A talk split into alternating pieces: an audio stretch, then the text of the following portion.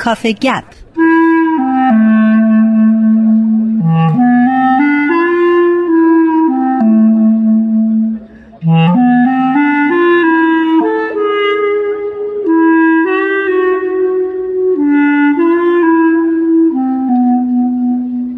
جناب وحید خورسندی خیلی خوشحالم بازم میبینمتون. منم خوشحالم ممنون. فدای شما مرسی که تشریف بردین ما هفته قبل در مورد تعالیم دیانت باهایی صحبت کردیم شکل و فرمش و اینکه شما فهمیدین که در تعالیم کنه به دو نوع تقسیم بندی میشه اجتماعی و اعتقادی. و فهمیدین که این دو وجه تعالیم انقدر با هم ممزوجه که نمیشه یکی رو گرفت و مثلا گفتش که خب این دردهای عالم رو می‌تونه شفا بده و همه این تعالیم با هم که می‌تونه اون بیمار رو در واقع خوب بکنه. یکی از تعالیم که در آخر برنامه اشاره کردیم می‌خواین دربارش صحبت بکنین وحدت اساس ادیانه. وحدت اساس ادیان همیشه ما میشنویم که یعنی که همه پیامبران یکی هستن همه ادیان یکی هستن فرقی بینشون نیست. آیا فقط همینه یا چیز دیگه پس این هم موجوده که میشه توضیحش خب حتما هر تعلیمی به این شعر معروف هر, هر کس به قدر فهمش فهمیده مدعا. یعنی در حقیقت همه اصول و تعالیم دیانت بهایی ما به اندازه فهم و درک خودمون از این دریا به خاطر از ظرف خود از ظرف خودمون از این دریا آبی برمیداریم. ابدا نمی‌تونیم بگیم که این است و جزی نیست. ما فقط اون حدی که تا الان فهمیدیم رو میگیم. چیزی که من به نظرم میاد و بسیار مطرحه این هستش که فهمی غیر کامل در این مورد موجود هست. و این فهمی که میشه گفت ناقص هست بعضی از مشکلات رو ایجاد کرده. بیایید راجع به این صحبت بکنیم تا ببینیم که دیگه چه کارهایی میشه کرد. ببینید وقتی ما میگیم وحدت اساس ادیان فورا به شکل ادیان توجه می‌کنیم. یه دیدگاه فرمالیستی داریم. میایم نگاه می‌کنیم میگیم ادیان چیزهایی هستند که به خدا معتقدند به روز جزا معتقدند به نوعی روح معتقدند. مجموعی از احکام دارند یه طبقه روحانی شاید دارند و امثال این و بعدش هم وقتی که این شکل رو تعریف کردیم اومدیم گفتیم که این مجموعه اشکال دینه شکل دینه خیلی زود به این نتیجه می‌رسیم که خب پس نمی‌دونم اون مجموعه از شبه دین ها هم وجود داره. که یه مجموعه از دگم ها دارن یه مجموعه از اعتقادات دارن یه مجموعه از احکام دارن و امثال این و میریم توی مرزهایی که هیچ وقت تمامی نداره. دینشناسان و جامعه شناسان از یک قرانین پیش دارن بحث می‌کنن و بالاخره نفهمیدن که کجا به چه چیزی می‌تونن بگن دین دقیقا و به چه چیزی می‌تونن بگن دین نیست و اون وقت خب ولو وحدت اساس چیزی که خودش قابل تعریف نیستش تا کجا می‌تونه که جای بحث داشته باشه. پس این که همه ادیان به خدای معتقدند کتابی دارن یا مجموعه احکامی دارن کتاب هم نداشته باشند. این که یک نوع مناسک عبادی دارند. همه اینها اینا ظاهر کاره. مثل اینکه بیایم بگیم همه انسان ها چشم دارند گوش دارند دست دارند و اگه اینجوری نگاه بکنیم در یه جایی حد اینکه انسان با میمون انسان نما کجا فرق می‌کنه؟ گم میشه. فلاقه گم میشه. یه چیزی بعد پس این مطلب باشه پس این شکل ظاهری ادیان باشه که آن وقت اون رو بتونیم به عنوان وحدت اساس ادیان نگاه بکنیم. و با توجه به جهان فعلی ما شاید بتونیم این رو در چند بخش تا اونجا که البته به ذهن بنده می‌رسه حتما چیزای دیگه ای هست که حالا به تدریج عزیزان بهش اضافه خواهند کرد. ولی میشه در چند بخش این رو تاکید کرد. و به نظر من اولینش و مهمترینش این هست که همه ادیان باید که روحانیات رو یا آنچه که به عنوان عالم روحانی حساب میشه رو بر ماده و مادیات دست تقدم بدهند. ابدا منظورم انکار هیچ کدوم اینها نیست. اون دینی که عالم مادی و جهان مادی و امکانات و نیازهای رو انکار کنه دین نیست.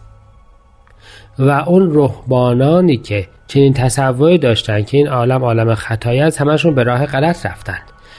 همه ادیان به یه نوعی با روحانیت شهید مخالف بودن چون معنا نمیده. انسان انسانه و جسم داره. و جسمش مجموعی از نیازهای مادی رو به وجود میاره. ما جهانی مادی داریم. پس نمی‌تونیم این کارش کنیم. ابدا نمی‌تونیم این کارش کنیم. وجود داره و باید هم وجود داشته باشه و باید هم درست بشه. اما اصل مطلب اینجاست که تقدم ماده بر روحانیات بر ادیانه. اگر در دوره اهل ادیان پیروزی های مادیشون رو به حساب پیشرفت روحانیشون گذاشتن اشتباه کردند. یعنی اینکه شما بیایید فتوحاتی به اندازه فتوحات اسکندر داشته باشید. حالا به نام اسلام. ولی مردمانی رو تقلیب نکرده باشید هنری نکردید. این اسمش پیروزی اسلام نیست. پیروزی اسلام پیروزی هر دینی اون موقعی هست که نفوسی رو تغییر داده باشه که اونها خیرخواه باشند. اونها از خودشون به خاطر بقیه گذشته باشند. پس ببینید اصل مطلب اینجاست که اینکه عالم روحانی و مقتضیات بر عالم جسمانی و مقتضیاتون در نهایت مقدمه که در ادیان به شکلهای مختلف جلوه کرده چیزی به نام عالم بعد چیزی به نام جزای اخروی چیزی به نام تقدم در از روحانیات. همه اینها چیزی اصلا به نام مفهوم روح همه اینها مجموعه جلوه های این تعلیمه. این تعلیم که یه چیزی بر عالم مادی مقدمه. ضمن این که عالم مادی انکار نمیشه. این یکی از بنمایه های مشترک ادیانه. حالا اون زمانی که دین این رو فراموش حتی بکنه پس کشفهمی درش پیدا شده. دیگه اسمش دین نیست. اگر شما دین رو تبدیل کرد به یه مجموعی از آبا آداب یه مجموعی از پیروزی های مادی یه مجموعی از ساختمان های شیک یه مجموعی از تعداد افراد زیاد. ولی بدون اینکه این افراد روحانیت و عالم بعد رو به ظاهر ترجیح بدند چیزی که شاید مثلا که عیسی در قرون وسطا دوچاره شد چیزی که ممکن دیانت های دیگه هم در این موقعی معمولا همه ادیان گرفتارش میشن مثلا بعضا این کشف فهمی پیش از اون بله در اصل یه دین ندارید. وحدت اساس ادیان اصلا اصل دینه رفته که دیگه وحدتی درش باشه. به همین جهت می‌خوام عرض بکنم که یکی از پایه های همیشگی ادیان که نسیار از از اون نتیجه میشه این هست که اصولا عالمی روحانی وجود داره که مقتضیات اون در نهایت مقدم بر عالم جسمانی.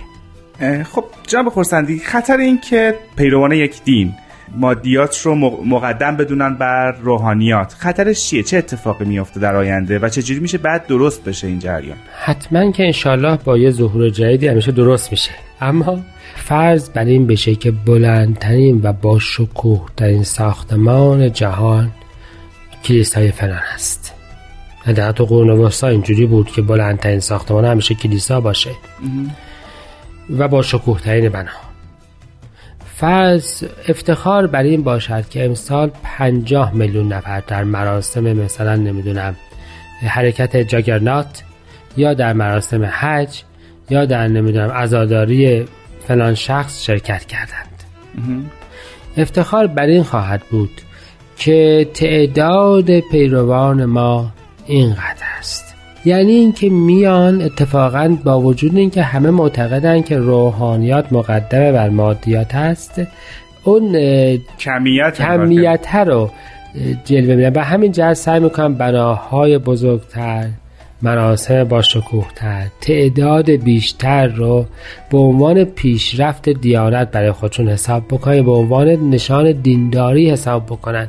و این بلایی هست که سر افراد بیاد اتفاقا وقتی ادیان به اینجا می‌رسن اون وقت با هم دیگه نمی‌تونن کنار بیان و اون وحدت اساس ادیانه فراموش میشه. چون اساسه اصلا دیگه وجود نداره در فروع و ظواهر که نمیشه با هم متحد شد. به همین جهت خطرش این خواهد بود. این تعلیم وحدت اساس ادیان یه تعلیم پسیو نیست یه تعلیم مرده به این معنا نیست که شما یک بار قبولش بکنی و فراموشش بکنی و فکر بکنی دیگه هر شد. مثل همه تعالیم دیانتابه بعد زنده است. هر روز شما باهاش باید درگیر باشی و معتقد بشی که اگر من معتقدم اساس یعنی که امروز بعد اینجا الان چی کار بکنم؟ هر روز خودسازی باشه. بله یعنی این تعلیم پویاست. این تعلیم باید هر روز. تو هر تصمیمی که می‌خوایم بگیریم تو هر چیزی که به عنوان یک مؤمن یا یک فرد دینی می‌خوایم اصلا نگاه بکنیم بسازیم تصمیم بگیریم ایجاد بکنیم فکر بکنیم که جلوه وحدت اساس ادیان توش چیه. خیلی ازتون متشکرم. فکر می‌کنم هفته آینده این بحث رو ادامه بدیم.